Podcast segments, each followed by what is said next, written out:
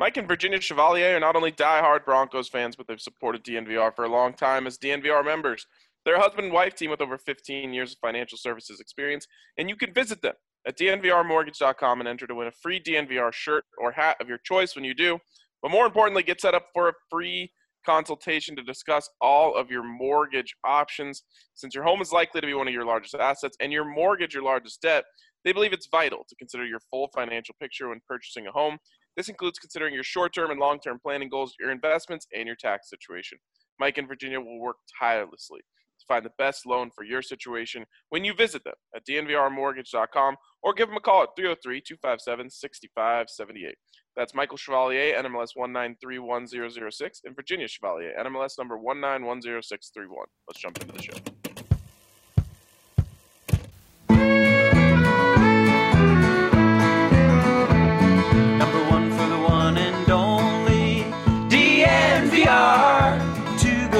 To Zach, Mace, RK, and the bar. 3 for Mr. B in that old trophy case. Number 4, we're still waiting for. Well, bring on the chase. Out on the field, a mile high, Broncos win is our desire. Couple with a Breckenridge Brew and a friend bleed orange and blue to the bitter end. Come and join us at the DNVR.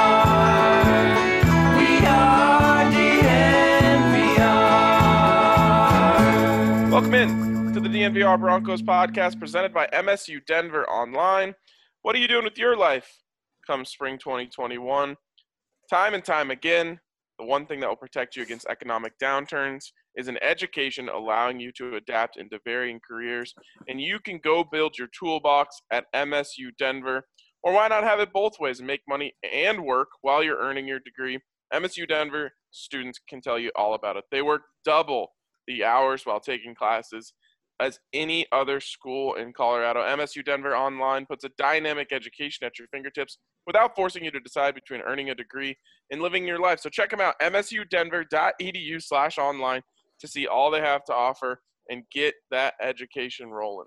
My boys, what's up? The most wonderful time of the year, December football. Drew Sember, what's going on, fellas? Wow, Drew Sember, what a throwback. we need some Drew Sember around these parts. Doesn't that seem so long ago? It feels like a lifetime, an honest lifetime ago.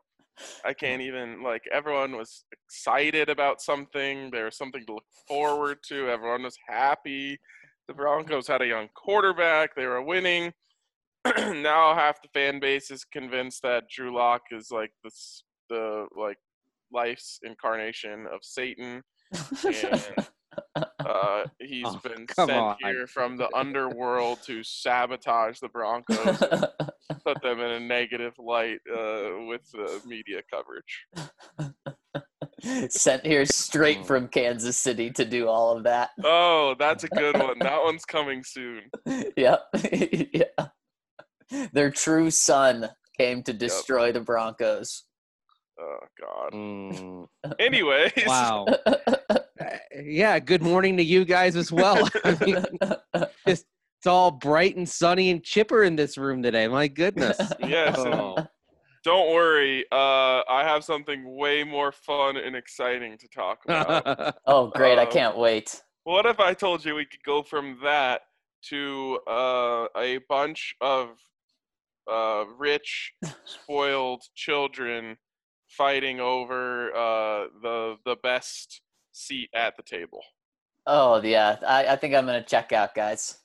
That's what we're covering today, because yesterday Beth Bowlen Wallace released what I guess you could call a statement. I would just call it a collection of meaningless words.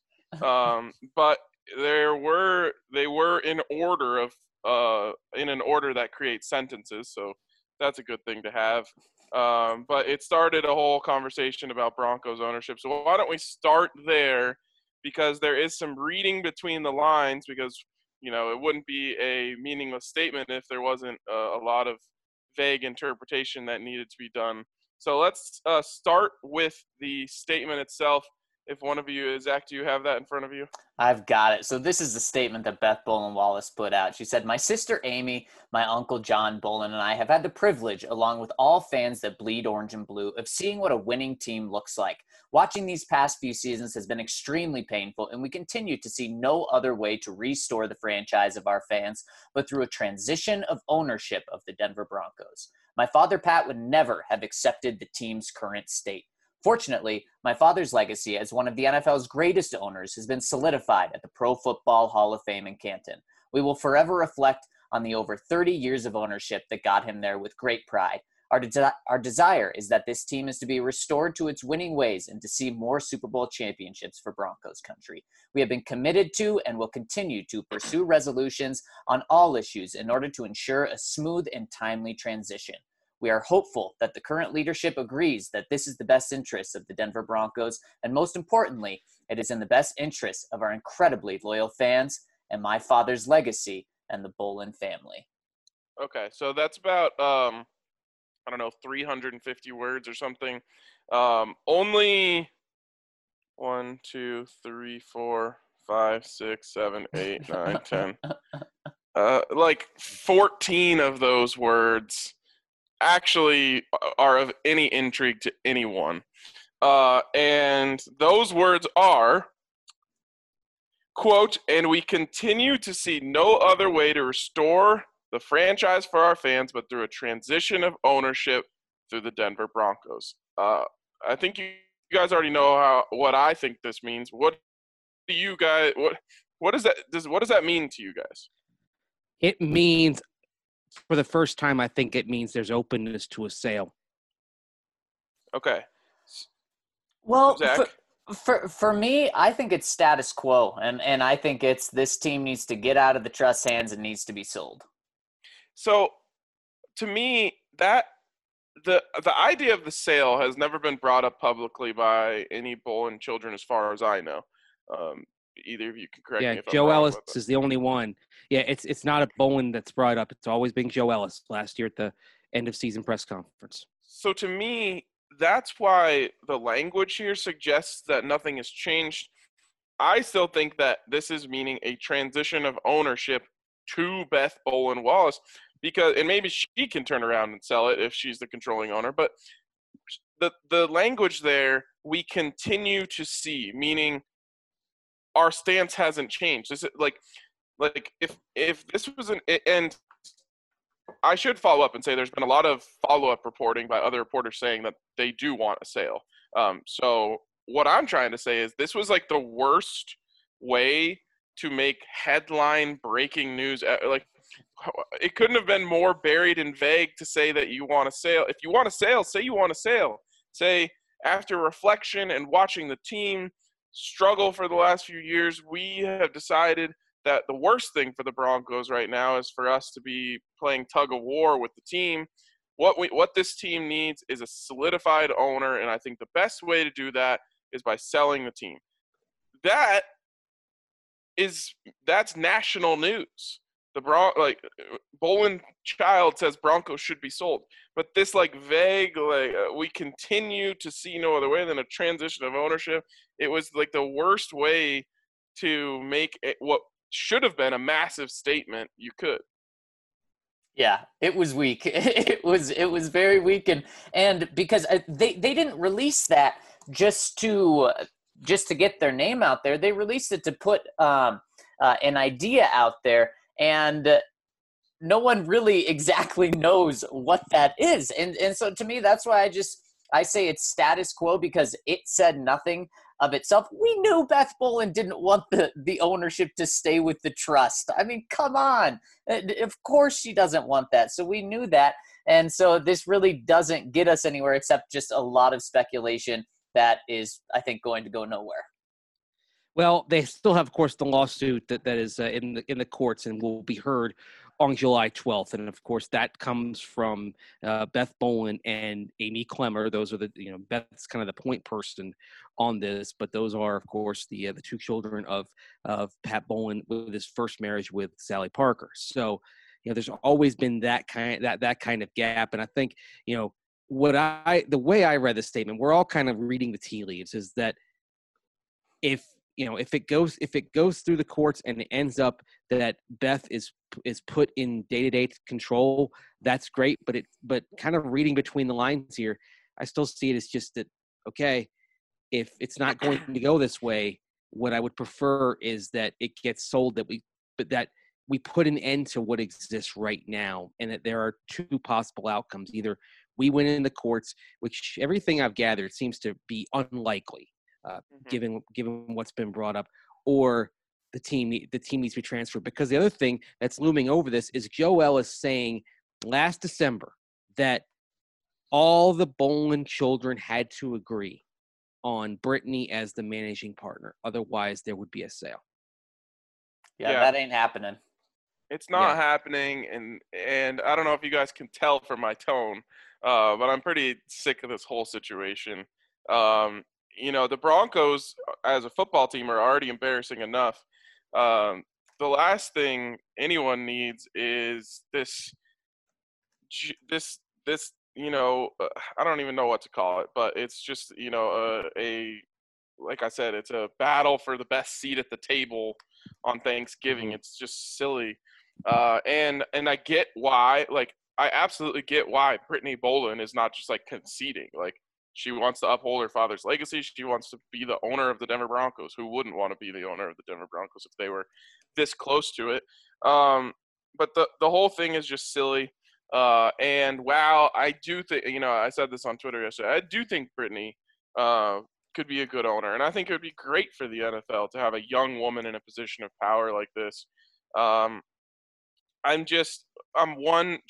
sick and tired of this whole situation. I don't even if Brittany becomes the owner, I don't just think that Beth Bowlen Wallace is just going to fade into the shadows. She's still going to be making a stir and whatnot. And the biggest point here, as we kind of transition this conversation, to me, is that having a mega billionaire owner has never been more valuable. And not only is that an advantage, it's also a massive disadvantage to not have all that cash on hand.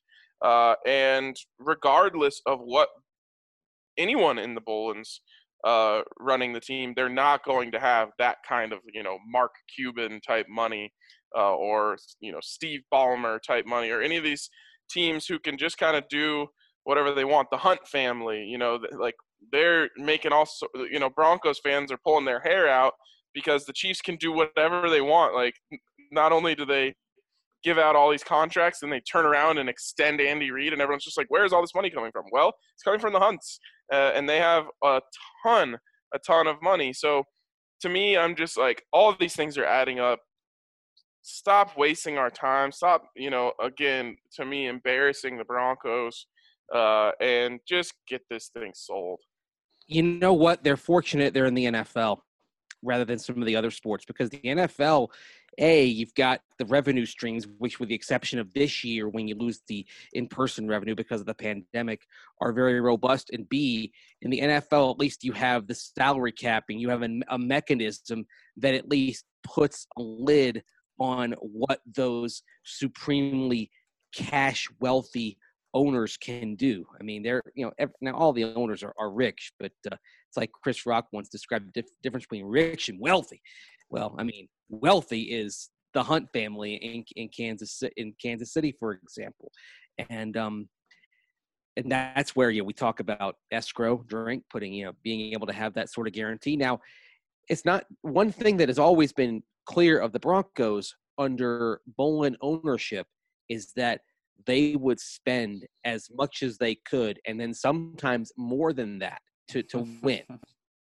And I mean, that's the one thing that differentiated Pat Bowlen as an owner from other owners of his ilk. I mean, they're, he's not the only lawyer who eventually put together enough money to own an NFL team, but there were at one point there was him in Denver and there was Hugh Culverhouse in Tampa Bay, and they both had very similar backgrounds in law, real estate, etc. And Culverhouse was cheap, and Pat Bowlen spent every last dime. And I was envious of Pat Bowlen. And I think if the Bowlens are in control, there will always be that commitment. I don't think that's going to change. I think that's part of Pat Bowlen's legacy. But The other thing that comes into play, you mentioned, if Beth Bowlen is there, if Brittany Bowlen is running things and Beth Bowlen doesn't always agree. I mean, do we set ourselves up for a situation where if Brittany is in control, that you have some of these other Bowlens who, if they're not happy with the direction of the organization, are saying, well, okay, we should do this, we should do that. It just gets to be a chaotic situation. If they're not one for all for one, then unfortunately for Brittany, who I think would do a terrific job as the managing owner, then a sale is probably the best course of action. Yeah, and it's very clear that a sale is the best course of action right now for some reason. I mean, just earlier this week, guys, in our comment section, we had someone suggest that there should be a salary cap on how much you can pay coaches because, is it unfair for some teams? No, you wouldn't be saying that. And we wouldn't be getting those questions if the Broncos had no issues with cash and everything. And we wouldn't be saying, well, now can the Broncos sign Justin Simmons to a big contract after just paying Garrett Bowles? Is that possible? Well, they can do it with the cap, yeah, but is it possible with the escrow? There's another morning drink for you guys.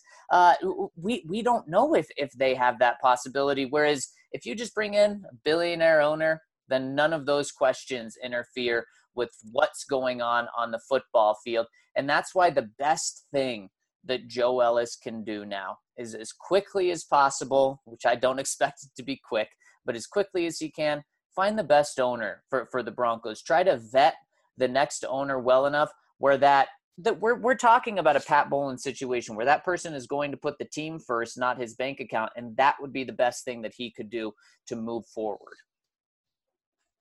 Yes, and I'm sure Joe Ellis, who is making two different salaries based on his current position, is going to be in quite the rush to get this issue settled and get this team sold. Like, this whole thing, I hate to say it because Pat Bowlen is one of the best, the best owner in Denver sports history, and one of the best owners in NFL history. This is the worst thing he ever did, was setting up the trust to try and figure out who is, who should be the next owner. He was well-intentioned, I'm sure. But heck, Beth Bowlen Wallace might have a case about how he wasn't, in the right capacity to set up this trust, because this trust is set up extremely poorly. And there is no motivation at all for Joe Ellis and the rest of the trust, who is also making six-figure salaries just for being the trust, there's no motivation for them to work quickly. In fact, the perfect scenario for them is to say, yeah, Brittany's the one, but she's too young, so we're going to wait until she's 45. Yeah, well, and on top of that, there's no rush coming from Annabelle Bowlen, of course, the wife of Pat Bowlen, from her attorney last night, Hugh Gottschalk. I believe I got that right. He said, Ms. Wallace does not represent my client's views or the views of the majority of the beneficiaries. Moreover, Ms. Wallace has filed a lawsuit that alleges that Mr. Bowlen lacked the capacity to execute the estate planning documents that appointed the trustees, and that the trustees therefore have no authority. Although we strongly disagree with these allegations and believe the estate plan will be upheld at the trial scheduled for July of 2021, any efforts to even consider selling the team before the trustees' authority is confirmed is unwise and impractical, and would be contrary to Pat Bowlen's wishes to have the Bowlen family continue to own the Broncos if one of his children develops the ability to take over the role of controlling owner. So there we find out that, coming from Annabelle's side, that the best thing is to let this trial play out. And I don't remember if it was Mike Kliss or someone yesterday put out a statement, or maybe it was Ryan O'Halloran, that said they talked to someone and they don't think that this is going to be settled out of court. It's going to go to trial, which means we're in this for, almost another year. And that's before, anything's resolved in the courts. And how do you think Roger Goodell feels about that, watching things from New York right now? And, for all that has happened this week, with the Broncos being disciplined, you wonder if all this, the fact that you have the ownership of one of the 32 teams being dragged into the courtroom. You wonder if this in some small way didn't affect the thinking over at 345 Park, because when you have this sort of squabble with one of your franchises, unfortunately the Broncos right now, because they don't have this thing figured out, they're a problem child. Yeah, they are. And, you know, after screwing the Broncos over last week, maybe Roger Goodell can do us all a favor and step in and say, you know what? I'm sick of this. Sell the team. Yeah. I mean, boy, the bummer is it just keeps dragging out, guys. And I don't really see an end right now. I don't either. And like I said, you know, I'm not like, we're not talking about like, oh, it could end in a year. Like I said, I don't understand. You know, Joe Ellis actually has the hardest job of anyone on the trust, because he actually works for the Denver Broncos and has to, you know, do stuff as part of his role. The rest of the trust literally doesn't have to do anything except for just talk about this once in a while. Like, do they even, like, what do they have, a monthly Zoom call where they just come in? They're like, hey, is Brittany ready yet? No. All right, cool. Talk to you guys later. Like, their job, they're making six figures for doing absolutely nothing. So I just don't understand how this would come to an end anytime soon unless someone like Roger Goodell steps in. If not, it's just going to be waiting game, lawsuit, waiting game, lawsuit, waiting game, lawsuit, until finally, you know, they feel like Brittany is ready to go, which that could be 1 year, 2 year, 5 years, 10 years. There's no, like, rule on this. Pat Bowlen didn't set a deadline. Yeah, and then even when that happens, you're going to have Beth and the other side of the family say that that's not what they want. And according to Joe Ellis, they all have to be on the same page. So really, I just don't see a path to where Brittany becomes the owner, unfortunately, because I agree with you guys. That would be awesome if the money was there to have Brittany lead the team. Yeah, it's all about just putting that in there. I mean, if Joe Ellis did not put that out last December about all the siblings having to agree, I think there'd be a clear path if it was just, okay, a majority and then they go along with it. But if they've all got to agree, when you have literally a case that is pending being heard in Arapahoe court next year, I think getting them all to agree is just, it's a bridge too far right now. Yeah, I kind of think what Joe Ellis was doing was like that old game show where there was a bunch of people sitting in a room and they had to, like, come up with a way to evenly split $1 million, to split $1 million. But I think the only caveat was they couldn't split it evenly, so they had to, like, come up with who gets the most and all that stuff. And I feel like Joe Ellis was just saying, like, it was like a half threat, like, guys better figure it out or the team's gonna be sold. And I don't think that that strategy exactly worked. A couple things. Some things that I've seen in my mentions that I don't really have time to respond to all of them. A couple things I've seen is, like, like someone said Brittany Bowlen is worth $500 million, which I don't know where they got that number, but, like, is that chump change now? Yes, it is. It really is. What are the Broncos going to be sold for potentially? $3 billion?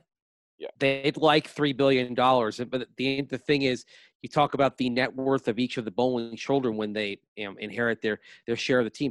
It's all tied up in the Broncos. So that's the key thing. When you talk about their net worth, it's entirely tied up in the team. It's not like we're talking about some of these other billionaires whose net worth is from, you know, running a hedge fund or running a steel company or you know, running an online retailer or whatever. I mean, it's all in one place, and that's the football team.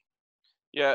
The other thing I saw was someone said of the 10 richest owners in the NFL, only 3 of them are in the current playoff picture. Again, I didn't do any background on this. I'm just taking them at their word for that. Just because you have money doesn't mean you spend it well. Just right. Look at the Colorado Rockies, you know, who have the 8th highest payroll in baseball last year, and we're still garbage. So it's an advantage. It doesn't mean that you're guaranteed to be good all of a sudden, but, you know, just look at the Kansas City Chiefs as the perfect example of a team who just, you know, there was this old narrative of, oh, once you win a Super Bowl, there's a mass exodus because you can't afford to keep all the guys. Well, the Chiefs were just like, yeah, we can, and we will, and they did. Well, yeah, and the other thing is just because you have money, you know, you mentioned Dick Monfort and the Rockies. It's about spending it wisely, and it's also about letting your employees do their jobs. I mean, for example, in Washington, you had a situation where the team was sold to Daniel Snyder in the late 1990s after Jack Kent Cooke, an owner who was beloved by Washington fans as Pat Bowlen was by Denver fans, and another owner who did whatever it took to win, because you know there was an he passed away. Turned out in his will, instead of passing the team to his son, it was to be the team was to be put up to sale to fund scholarships.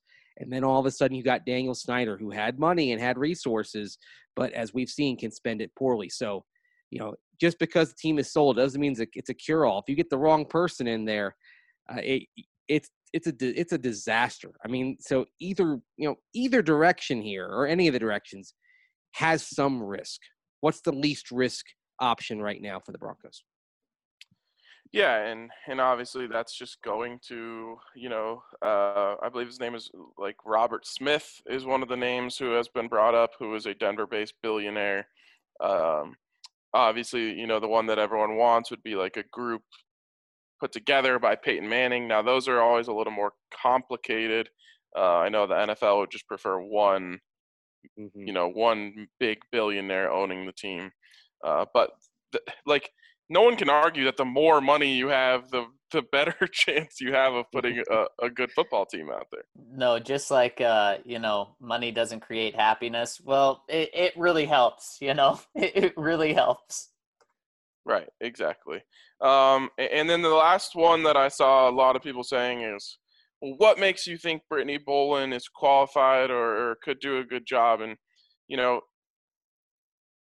just like drafting a quarterback or getting a head coach, you never know until they're actually in the position. But you just have to base it off of what you see and what you know. One thing I'll say is that obviously Brittany Bowlen is extremely well educated from a business standpoint and just a regular standpoint. She is very interested in following the blueprint set out by her dad about how to successfully own a team, which I think is a big advantage. And to me, honestly, one of the most important things about an owner being successful, and it's the number one, in my opinion, the number one reason why everyone loves Pat Bowlen, pretty much across the board, is how they treat people. And everything I've heard from people who have worked with Brittany at the Broncos and at other places just rave about the way that she treats people, the way that she works with people, the way that she interacts with people. And again, it comes down to winning football games. So you could be a really nice person and put a bad product out there and no one's going to, celebrate you for it. But I think if they were able to get the product side of things taken care of, which is the part I'm most worried about because of the money, then, Brittany would go down as a great owner because she would be liked by everyone. And again, I think she has all the necessary skills. To me, being an NFL owner isn't rocket science. It's just, it's putting the right people in positions to succeed, letting them do their jobs, empowering them to do their jobs with money, and then treating people well, creating a great work environment for people who are involved with the Denver Broncos. So I feel like a lot of people think being an owner is some really hard job. Like, I think being a general manager is a harder job than being an owner. That's just my opinion, at least when it comes to putting a successful product on the field. So I think Brittany is more than qualified from just about every aspect than just liquid cash. Yeah, and I think a big thing is she would take on what her father stood for, and that's what everyone loved in Denver. What Pat stood for, and I think that's exactly what Brittany would do.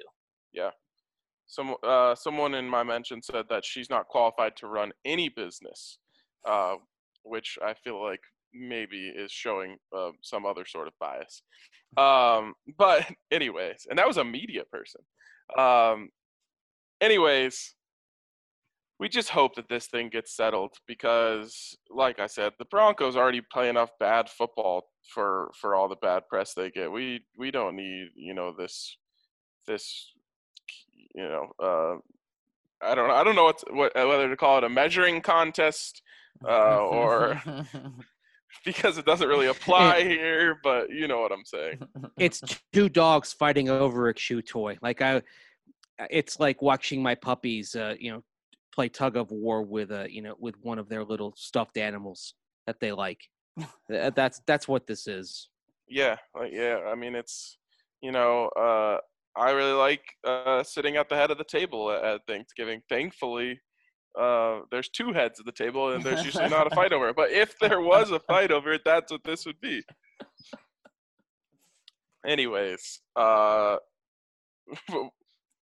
you need a drink after all this talk, Breckenridge Brewery is the place for you. An ice-cold beer actually really helps, get you through a ridiculous ownership situation for your favorite football team. And I might recommend the new Juice Drop IPA. It has all the vibrance of an IPA, but it's really I think the way that they described it is like, I don't want to mess this up, but I think it was like mouth soft, meaning It doesn't like make your eyes pop when you take a sip of it, because it's got some juice notes in there. It's a hazy IPA, so it's a little more smooth, and that's what I really love about Breckenridge beers is whatever they do, it usually comes out really smooth. There's some out there, you get an IPA and you're like, I feel like I'm drinking some sort of like chemical fluid here. They certainly do not do that at Breckenridge Brewery. Everything's smooth. You get that beer taste along with those hops that you like if you're an IPA person. So give it a try. Juice Drop IPA. You can check your the Breck Brew locator to find out where you can get it near you. Yeah, and let's just be real, guys. Breckenridge Brewery is just damn good beer. And if you want damn good coverage of everything United States rugby, well, we've got that over at thednvr.com. Also on Twitter at DNVR Rugby and anywhere you find podcasts.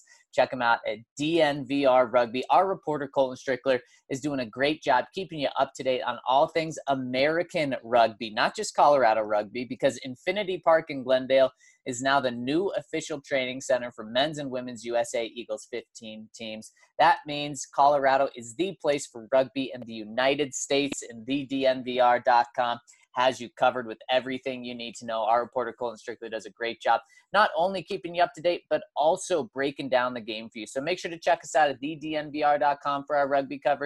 Also on Twitter and anywhere you find podcasts at DNVR Rugby. All right, let's move on here to the questions from the listeners, and why don't you guys get us started? All right, let's start with Broncos Only then, and who says, I just saw Drew Locke's response to criticism by Coach Fangio. That's my quarterback. He leads the league in saying the right things, tossing a few touchdowns now and then, and he's a keeper. Heaps of praise for you guys, Broncos Only. Yeah, and that's one of the reasons I love Drew coming out of college, and really loved him last year, really loved him this offseason, was because he has the intangibles. He has every intangible that you could want. Now it's just about, like you said, getting those touchdowns corrected, because we've seen it. We've seen it in spurts. We saw it in 5 games last year where he was really good. We've seen it in flashes this year, but obviously the consistency needs to be there. Yeah, he handled everything really well, all the way from taking responsibility for, what went down to talking about how he felt about his mom coming to his defense on Twitter. I thought it was so silly that people tried to turn that into a criticism of Drew Locke, that his mom defended him on Twitter. Like, you have to be out to get him to try and make that a Drew Locke thing. Like, if, in my opinion, if you're living right, the people who love you will come to your defense when your character is called into question. So, yeah, like, am I going to tell my mom to do that? I would prefer she didn't. But it's not you can't make that a criticism of Drew Locke that his mom wanted to defend him when people were saying he's a bad leader because, they took their masks down for a few minutes. Yeah, no, I imagine that that Drew probably would have wished that she didn't say anything, but I thought he handled that perfect as well. Yep. Didn't get on mom's bad side, and didn't look like, you know, like the person that people thought he was when his mom came to his defense. Yeah, you know what? Completing that pass might mean a completion of the tightest window he's had to face. Yeah, I mean, and he was put in a tough position. I think he could have added like I didn't need my mom to do that, but you know what? She's my mom, so right. You know, she's gonna do it. Next one from Mr. Undrafted. So, with all these talk about Drew having to show numbers and touchdowns, completions, no picks to be the starter next year or get a contract extension, why do the Broncos not reward Philip Lindsay with a contract extension? Does he not have back-to-back 1,000-yard seasons? Does he not give 100% every play? I feel the double standard on players, not just these two, is why the Broncos seem to be failing in keeping up with the rest of the league. Well, I don't think the Broncos themselves are saying that Drew Locke has to achieve certain stats to be, you know, to stay around. We're just trying to paint the picture of what type of stats would look like the quarterback that the Broncos want to keep around. With that being said, I'm with you. I mean, there's absolutely no reason the Broncos shouldn't want to keep Philip Lindsay around. And I don't know. I'm torn on whether I think that's a false narrative of people who are just nervous that Philip Lindsay will be around.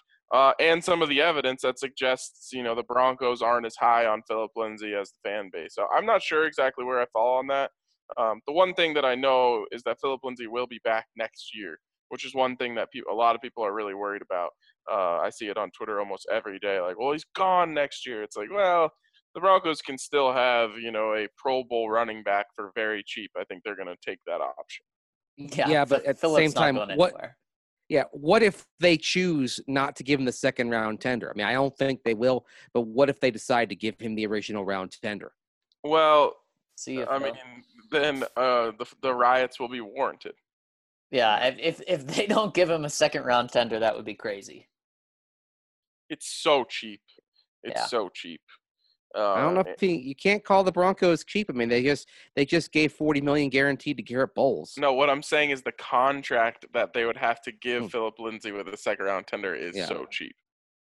Yeah, like relatively $3.5 million. Yeah.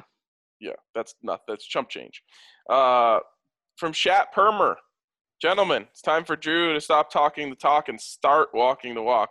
I'm telling John and Vic that the masterful game plans I'm implementing in the next 5 weeks, Drew needs to throw at least 2 touchdowns a game with no picks. If he fails to do this, I'm inserting Lyle Kyle at QB for 2021. We're going to release Phil and give Melvin a big bonus. Behind Kyle and Melvin running the offense, we can't lose. I'll just keep Shurmuring along until I die. I am Shat. This is the way. Oh, boy. Wow. Now the Broncos have 5 quarterbacks, guys. I wonder if they're really going to keep Kyle Shurmur around because, as Vic Fangio said yesterday, they just brought him in and signed him just in case the other quarterbacks didn't pass their COVID test. And it was probably a smart move to do initially, but, guys, they all passed their COVID test. They're all back. So is Kyle going to be signed for, like, a day and then released? What's a worse look, your mom coming to defend you on Twitter or your dad getting you a job at his company? I think the worst look of all is your dad getting you a job and then they fire you or otherwise cut you from that job.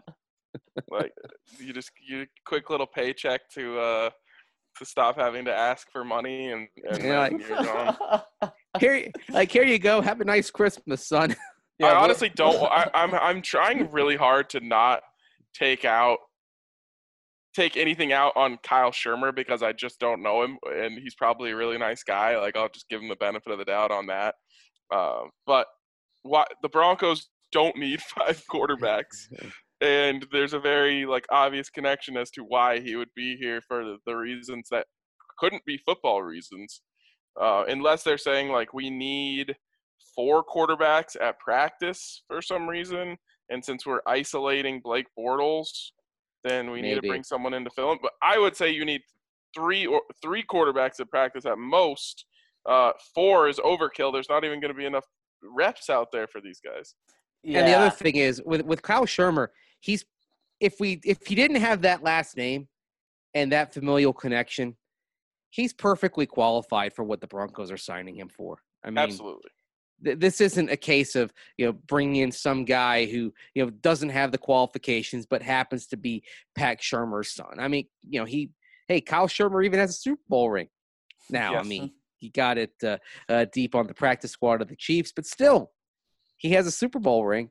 He's been on practice squads before. He knows the drill.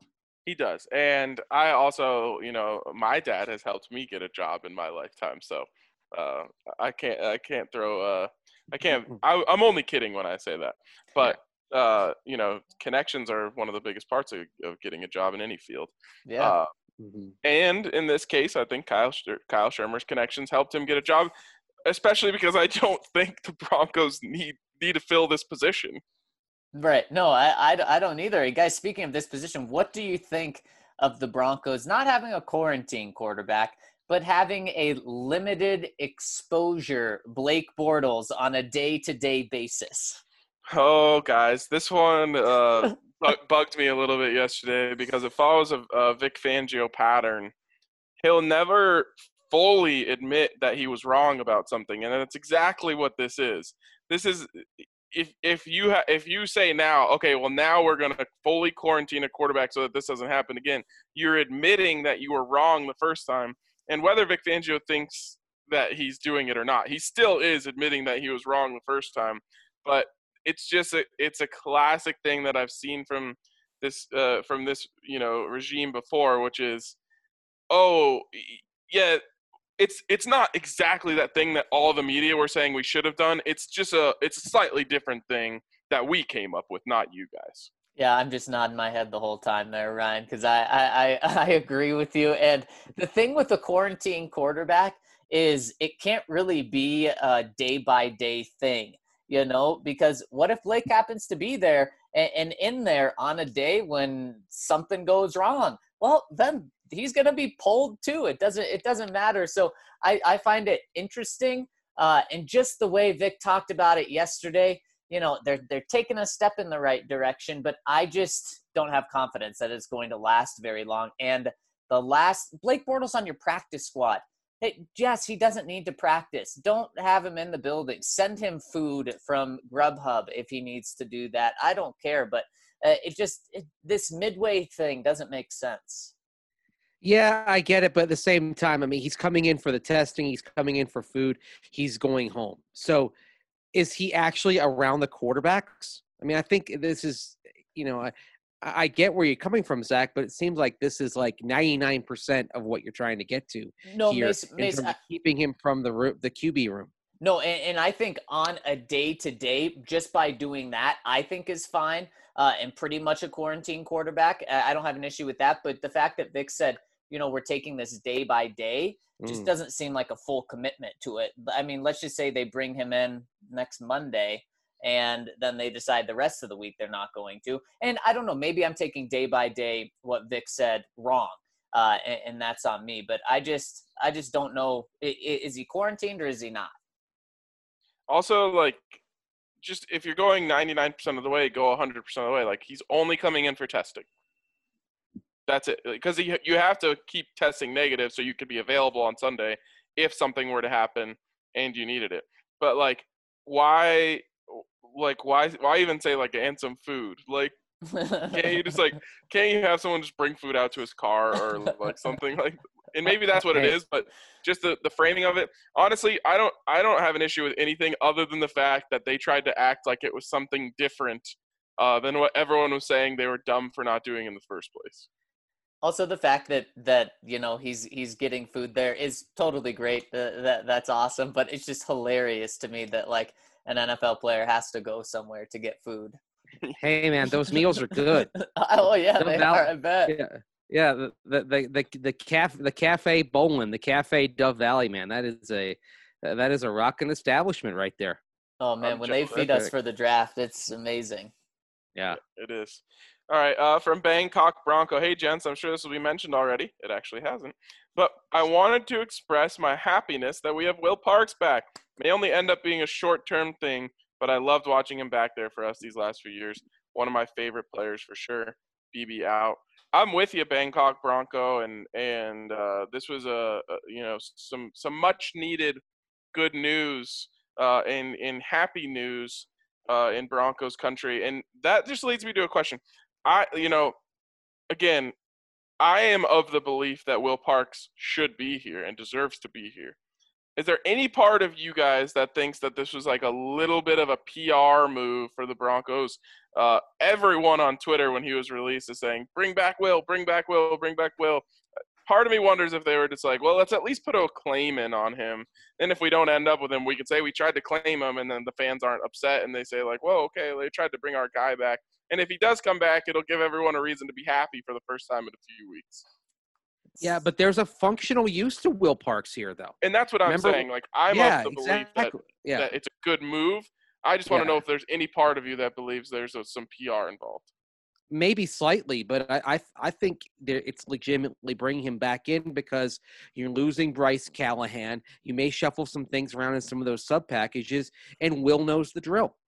Yep, I agree with that. Zach, what do you think? I think the PR move doesn't hurt at all with this because Will's a great guy, great in the community, and then also just so loved by the fans. I mean, at 4-7, you would think that the Broncos were 7-4, and they just brought in a Pro Bowl type of player. The way the fans reacted to him, but I don't necessarily think the reason they did this was because of the short-term move. I think they did this because now he's in the building, and it'll be easier to re-sign him after this season. So I actually think this move of claiming him is bigger than just this season. And that's what gets me excited because we've seen how valuable of an asset Will can be in a secondary. And I think that he's going to sign another contract with the Broncos. And I think this is a big reason why. Wow. They need him on special teams too. That's another part to this that I think goes under the radar here is, that there's been so much instability on special teams and in the protection and covers units that he can only help bring that unit to get those guys together. Yeah, I hope you're right, Zach, because again, I don't even if I think there is some PR at play here, I think that this move makes a lot of sense from a football standpoint. So I'm happy that it happened from a football standpoint, and I think Will deserves the opportunity from a football standpoint. I do think that, someone somewhere might have said, hey, this'll be a good thing for the fans too. So it might be worth considering if you are on the fence about this.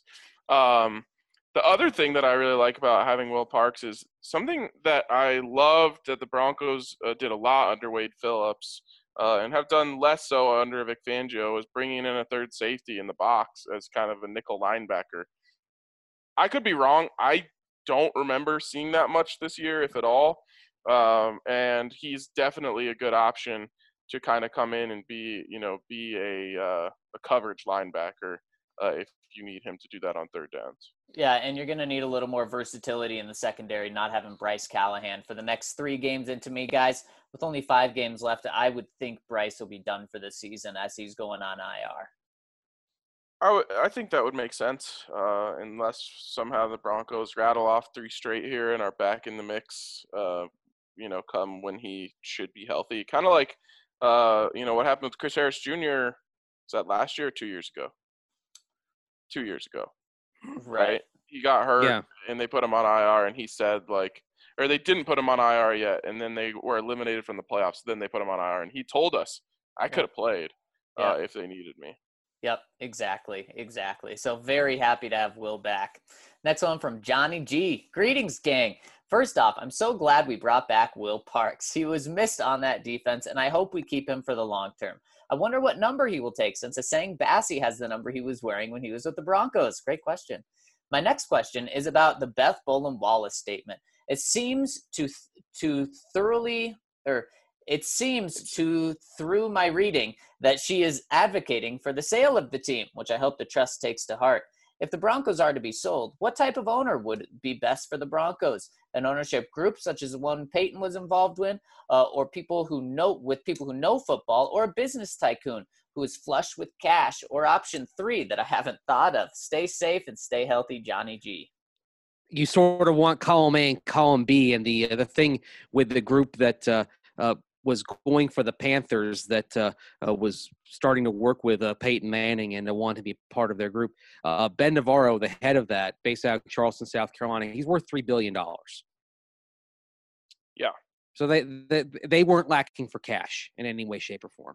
So you think that the Peyton Manning, group, whatever that ends up being, there's no concern. There will be no concerns about cash. I don't think so. And I think what was interesting is if the Broncos are up for sale, of course, David Tepper did buy the Panthers, but you had that group, you had a couple of other groups that had been vetted by the NFL. So you wonder if maybe you'll see any of them in the mix for the Broncos if they are put for sale. And it seems like what was developing between Ben Navarro and Peyton Manning, that could be something that ends up being an option if the Broncos do go on the market. Is there a case, the name that I brought up earlier, Robert Smith? I hope I'm getting that right. Am I getting that right? You are. Okay, just making sure. It's like such a simple name that you wonder if you're just like, it's not a real name. Is there an opportunity where he could bring in Peyton Manning in some way or another, just as like a PR move, even if it doesn't end up going to a Peyton Manning group? Like, could he bring in Peyton Manning as president of football operation? Like, would Peyton do that? Or is Peyton only interested in ownership? And maybe this person could say, like, oh, yeah, and then I'm going to let Peyton buy 10% of the team or something like that.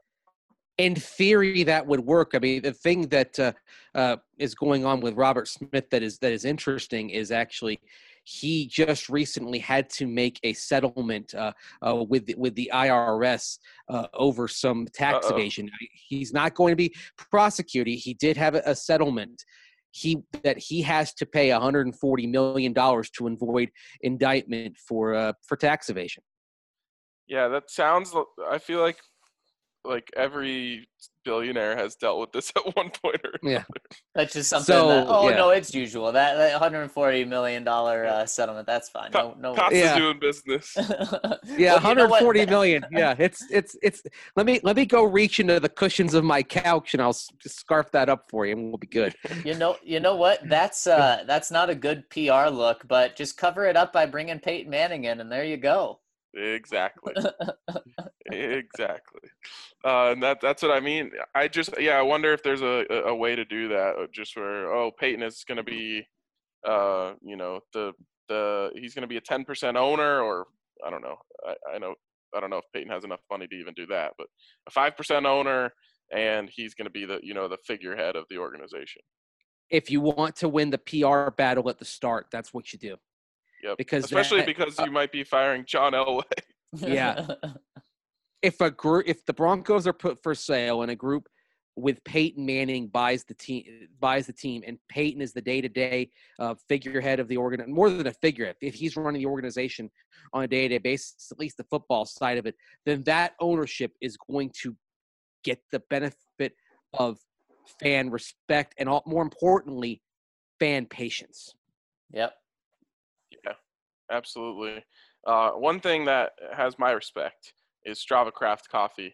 It's rich CBD-infused coffee that you can purchase in K-Cups for your Keurig. You can get it whole bean or ground, and you can get it for 20% off when you use the code DNVR20 at checkout.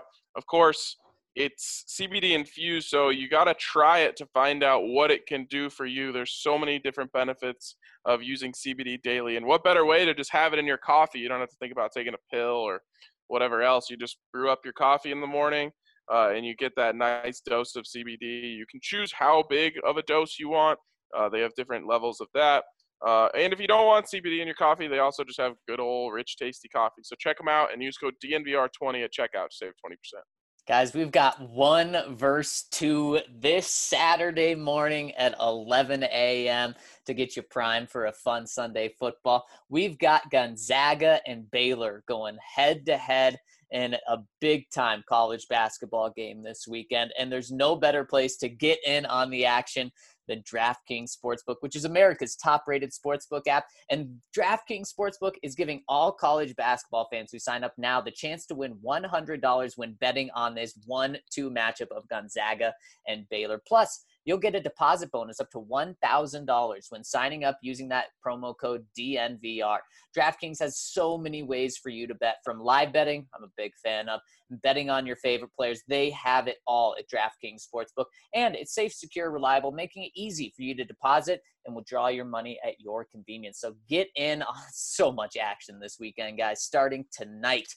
So go to the App Store now, download the top-rated DraftKings Sportsbook app now, and use promo code DNVR when you sign up for your shot to turn $1 into $100 when betting on either Gonzaga or Baylor to win this weekend. That's right, $1 to win $100. Use that promo code DNVR during sign-up to take advantage of this great offer for a limited time only at DraftKings Sportsbook. Must be 21 or older, Colorado only. Bonus comprised of a first deposit bonus. Deposit bonus requires 25 times playthrough. Restrictions apply. See DraftKings.com/sportsbook for details. Gambling problem? Call 1-800-522-4700. All right, let's move on here. Next question. I lost my tab. There it is. Next question comes in from Drew Locke, boy, who just says, Parks is back, baby. And, yeah, again, you know, I'm happy for the fans that they've got something to be excited about. Justin Simmons, of course, excited about this. Von Miller tweeted about it.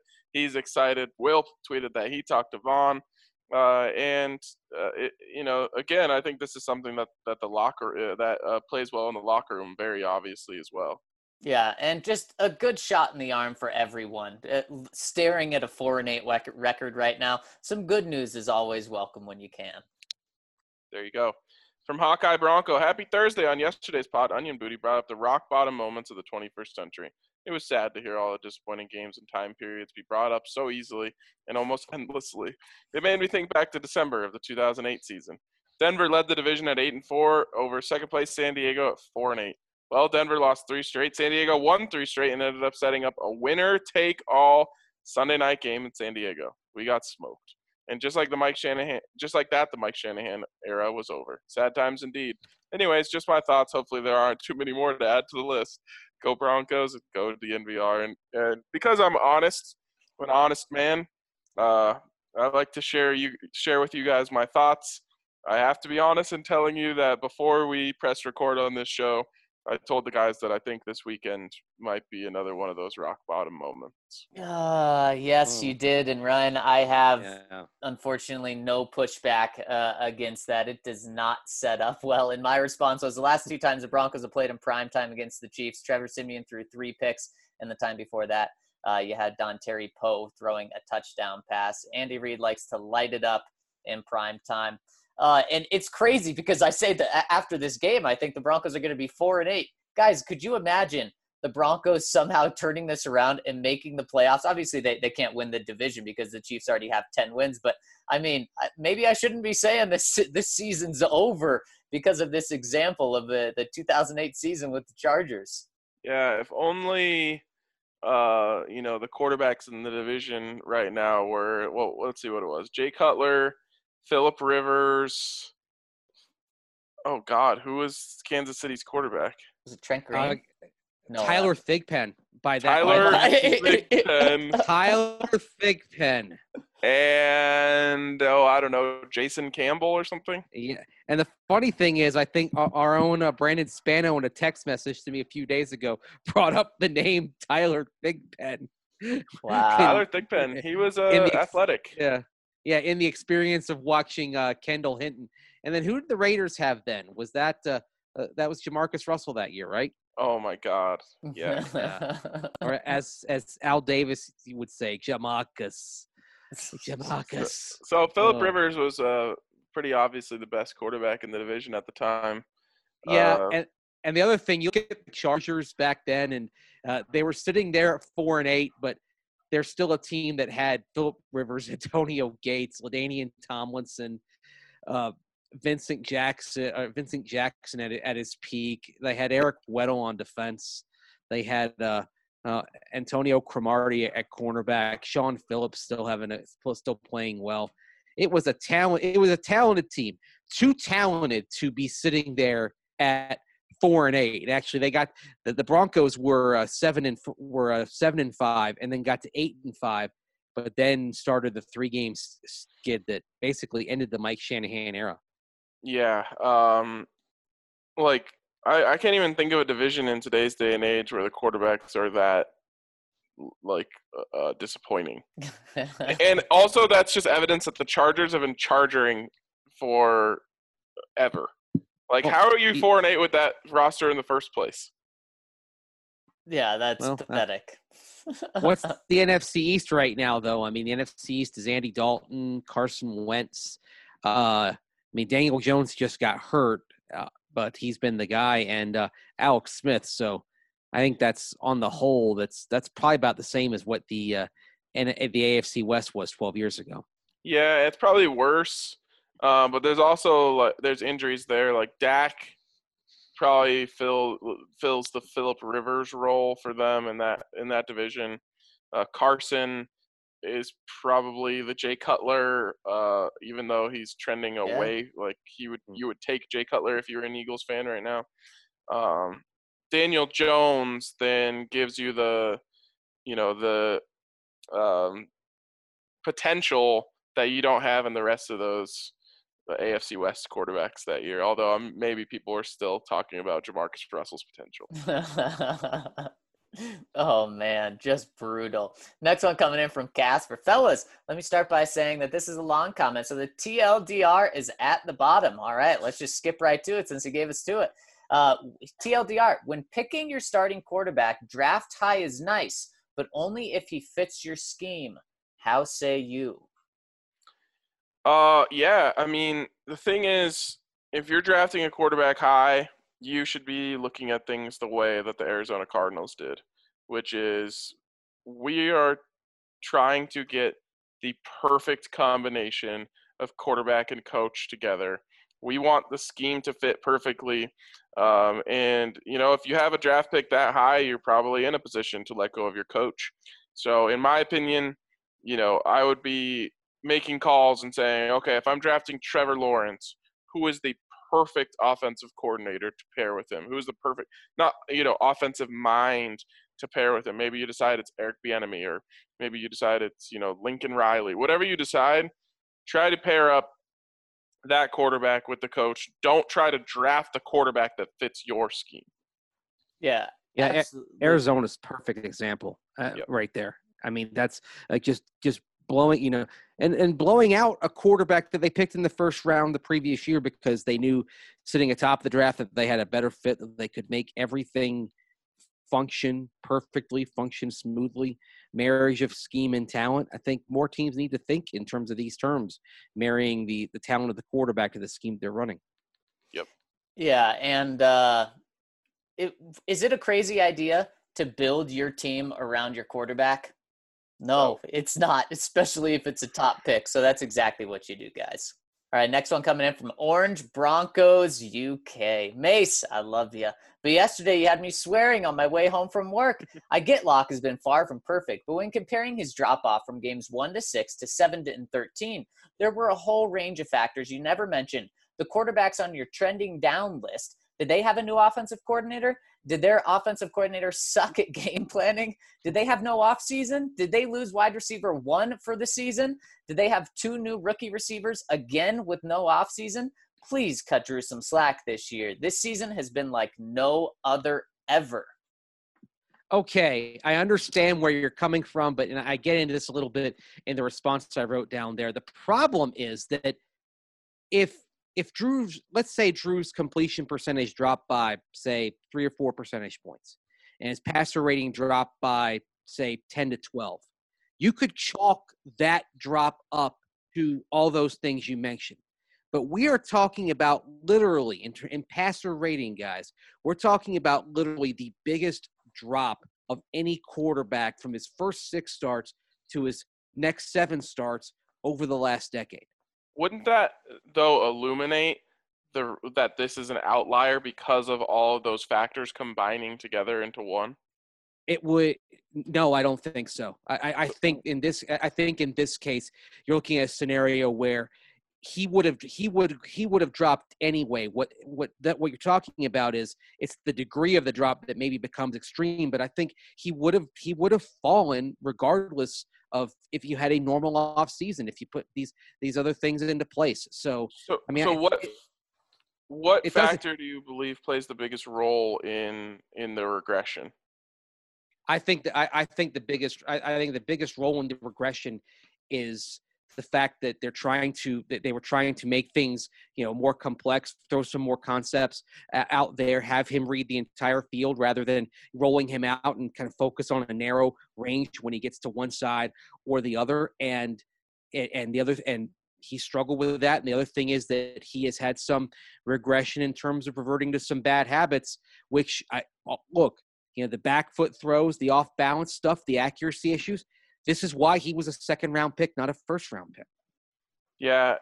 I think though, I don't know. I think that you might have a case that he would have regressed some regardless, but I think the fact that the regression is so clear and obvious tells me that this is an outlier in terms of a factor of all the factors at play. Now that doesn't matter in the grand scheme of things, because if Drew continues on this path, he's not going to be the starting quarterback next year, and it's not going to matter what reasons existed that caused that. But to me, you know, the fact that this season is such an outlier goes along with the fact that all the things that happened in the offseason were an outlier as well. Guys, but if you're falling to that degree, guys, then it's not simply on all these other factors. Some of it is on you. For sure. But I just think that those factors played a big role in all of this happening. I think it's just whether you believe it's an excuse or a reason. That's the thing. Well, I think. Sorry, Mace. What scares me is so many young and especially rookie quarterbacks are having so much success this year, and they didn't have an offseason just like Drew. They did have a new offensive coordinator because they're rookies, so they had to do all of these things, and they're having a lot of success. We're not seeing like if everyone was struggling, if all the young quarterbacks are struggling, then I'd say absolutely that there's definitely something to this. Now, do I think there's still something to it? Sure. I still think those factors. What young quarterbacks are you talking about? Pretty much every young quarterback. I mean, Tua got benched. He's still having a really good season in his 4-game sample size. Justin Herbert, Joe Burrow, obviously with his injury. But, I mean, which guys aren't having success? No, I was just curious if you were talking about, like, first-year quarterbacks or beyond that. Yeah, I think those guys make a great case. And Justin Herbert is obviously the one that Broncos fans are seeing the most of, and I think he's a bit of an outlier himself in terms of coming onto the scene and playing that well. But, I mean, that's a totally fair point. All those young quarterbacks dealt with some of the same stuff. And to me, I read Mace's piece, and I thought it was very well done from a statistical standpoint, and it certainly brings some perspective. For me, I'm way less interested in statistical comparisons in 2020 just because I think the season is such an outlier. I'm more interested in the fact that, I'm just seeing it with my eyes, that Drew doesn't look like the same guy that he was last year. And to me, it's a factor of a lot of things. The biggest one to me is confidence. He doesn't look like the same confident player I saw last year, and that can go into, who knows what's causing that.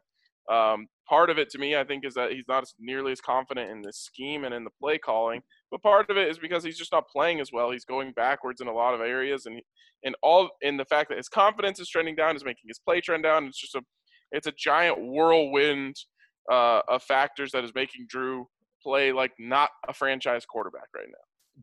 Do you think the confidence, though, is causing kind of the mechanical regression as far as the footwork, the off-balance stuff, and things like that? Because honestly, as much as the number, it's the combo of the numbers and the film for me that concern me, because you take the numbers which reveal the downward trends, and then you take the film and everything that's on film that has gone wrong.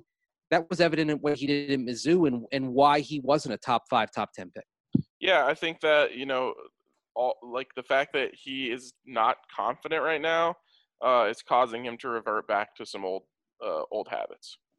Yeah, I think it's obviously something like Ryan said at the end of the season that hopefully we know if he takes off or if they need to bring someone else in. But guys, 5 questions, 5 minutes. Okay, real quick, I just want to add one last thing here.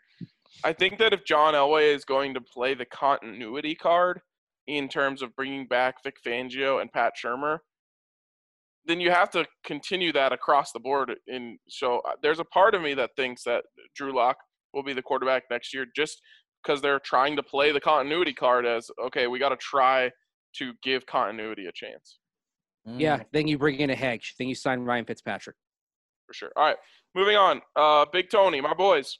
Okay, so let me get this straight. Locke and the rest of the quarterback room get fined for this petty mistake, but neither Kareem Jackson or Melvin Gordon were fined by the team for getting DUIs? Please help me understand the backwards rationale here. SMH, this is just flat out pathetic in my opinion. Well, here's why. The league fined and suspended those guys, or will suspend Melvin Gordon. And so Vic said on Monday that he wanted to see if the league was going to do anything. Since the team fined the quarterbacks, my guess is that they don't believe that the league is going to. So, yeah, there isn't, or there was a reason for that. He goes on. Anyways, my question today, when a player is traded to another team, what parts, i.e. base salary, signing bonus, roster bonus, workout bonus, that player's salary goes against their new team's cap? What team is responsible for what? It's as simple as just how many games, right? Like it's prorated. And also signing bonus can typically stick in dead money with the team that traded them. Orange and Blue Aussie, the nuisance of knowing if he's the guy. I have patiently supported Drew, not just as a Broncos fan, but as a fan of Mizzou. CSU gets top spot. Now when Skangs ran the show and Drew started, we went 4-1 with a 7-touchdown-to-3-interception ratio. That was acceptable for a rookie. Completion percentage was 64.1, not special, but above the Mendoza line. Skangs gets fired. Pat Shurmur arrives. It goes south. 3-4 when playing a full game. 7 TDs to 11 interceptions. Completion percentage drops to 55.6. That's beep. This is what you call regression, and sadly not from spectacular numbers. So do you blame Shurmur? Do you blame Drew? Or is it a combination of the fact that the teams have found his weakness, Shermer's offense put more pressure on him, or that he was only successful with safe and conservative offense? Did whoever decided to fire Skanks really screw up? Thoughts on these, Ozzy? P.S. Go Easy on Macy provides stats and analysis which come from his mind. Your heart may be lead orange, but facts are facts. He, Zach, and RK provide great insight, even if it's painful. Great job, guys. Thank you. And thank you. To answer your question, I think it's yes. I think it's yes to all of them. I think all of that is in the picture here. Yeah. Yeah, I completely agree. Completely agree. And I think I really do believe they messed up big time by moving on from Scangarello and bringing in Pat Shurmur. It clearly is not a fit. Yeah, it's hard to argue against that. Next one from Onion Town Link. So Spotify tells me I've listened to the DNVR Broncos podcast for 21,142 minutes this year, 267 episodes. Out of the 21,622 minutes of podcasts I've listened to. So obviously there is a clear favorite here, LOL. Really appreciate that. And it's so cool when you guys send us those on Twitter. Love it. So cool. The number translates out to roughly 352 and a half hours of listening. Wow. Now, of course, you guys do pods 5 times a week, which comes out to 260 days in the year where you do pods. Now, if we take an average on that, I listen to you guys run your mouths about Denver this, PBJ this, Count Locula that for about 1.35 hours every freaking weekday. I think I have a problem. You guys are still awesome. And if there was ever a doubt in your mind that you are anyone's favorite, just read this comment again. Happy Thursday, my dudes, and go get yourself a Kendall Hinton jersey. Also, the fact that I listened to 267 episodes when you guys were only doing 260 days to this just goes to show that you guys are definitely not slackers and you go above and beyond. Also, emergency episodes exist. Have a good day, Lynx. Oh, man, Lynx just made my Thursday. Thank you so much. Although the math on that, it's actually pretty easy because during this season, when we haven't talked about a holiday week like Thanksgiving week, we've been doing during the regular season 6 pods a week because now we're doing one on Friday as well. Yeah, right. Yes. Yeah, we don't just do weekdays anymore. Also, there's draft pods and the Denver Sports Podcast that go into those feeds as well. So there was someone who had 290 episodes listened to. Which is just unbelievable. Not assigning favorites here by any means. You guys are all incredible. The fact that several of you have spent 20,000 minutes in the last 365 days listening to us is incredible. The only person who does that more would probably be Allie, and I feel sorry for her that she has to listen to that one. She may not be by choice. Yeah, let's break this in for landing real quick. First, Count Locula. Why we get let Philly Will go in the first place? If you were a tree, what kind of tree we should be and why? Love the count. I don't know. That tree question, that's a little existential, and we might have to get to that on a future podcast.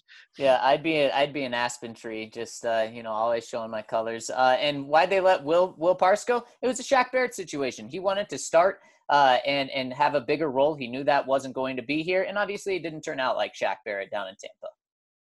Yeah, I would be if you listen to my tone on the beginning of this podcast, I would be a weeping willow. Oh, very sad. I'd prefer to be an evergreen. I have my color all year. The problem with an aspen is you don't have your color for 8 months out of the year. So yeah, I die and shrivel up in the winter. Yeah, Zach has been hanging out inside for a while. So. Exactly. Last one from the other Ryan. My boys, I want the Broncos to play pissed off and give the Chiefs a full game effort on Sunday. If Denver loses, but don't shoot themselves in the foot with turnovers, surrender defensive and or special teams touchdown. Make the Chiefs beat them solely by having a better quarterback and offense, then I can live with that. What constitutes a success for the Broncos on Sunday for each of you, even if the Broncos do not ultimately win the game? Have a terrific Thursday. DNVR Army salute. Well, to tell you, the other Ryan, you're going to have to listen in tomorrow, which I assume you will do. Because we're running out of time, and that's basically what we're talking about on the whole first segment tomorrow is what is a successful game for the Broncos, and what can they do to give the Chiefs a battle. So we'll talk about that tomorrow on the DNVR Broncos podcast. We appreciate all you guys for tuning in. And we want to finish by giving a shout-out to Green Mountain Dental Group. We've had several listeners switch over to Green Mountain Dental Group over the years and make them their permanent family dentist. They've told us how much they love it, and it falls in line with how we feel about Green Mountain Dental Group as the best damn family-owned dentist group in the metro area. So check them out when you need any dentist work done, and schedule a cleaning, x-ray, and exam, and receive a free Sonicare toothbrush so you can take care of those pearly whites when you get home. Check them out. But for today, that's going to wrap it up for us on the DNVR Broncos podcast. We appreciate you all listening. We'll talk to you tomorrow.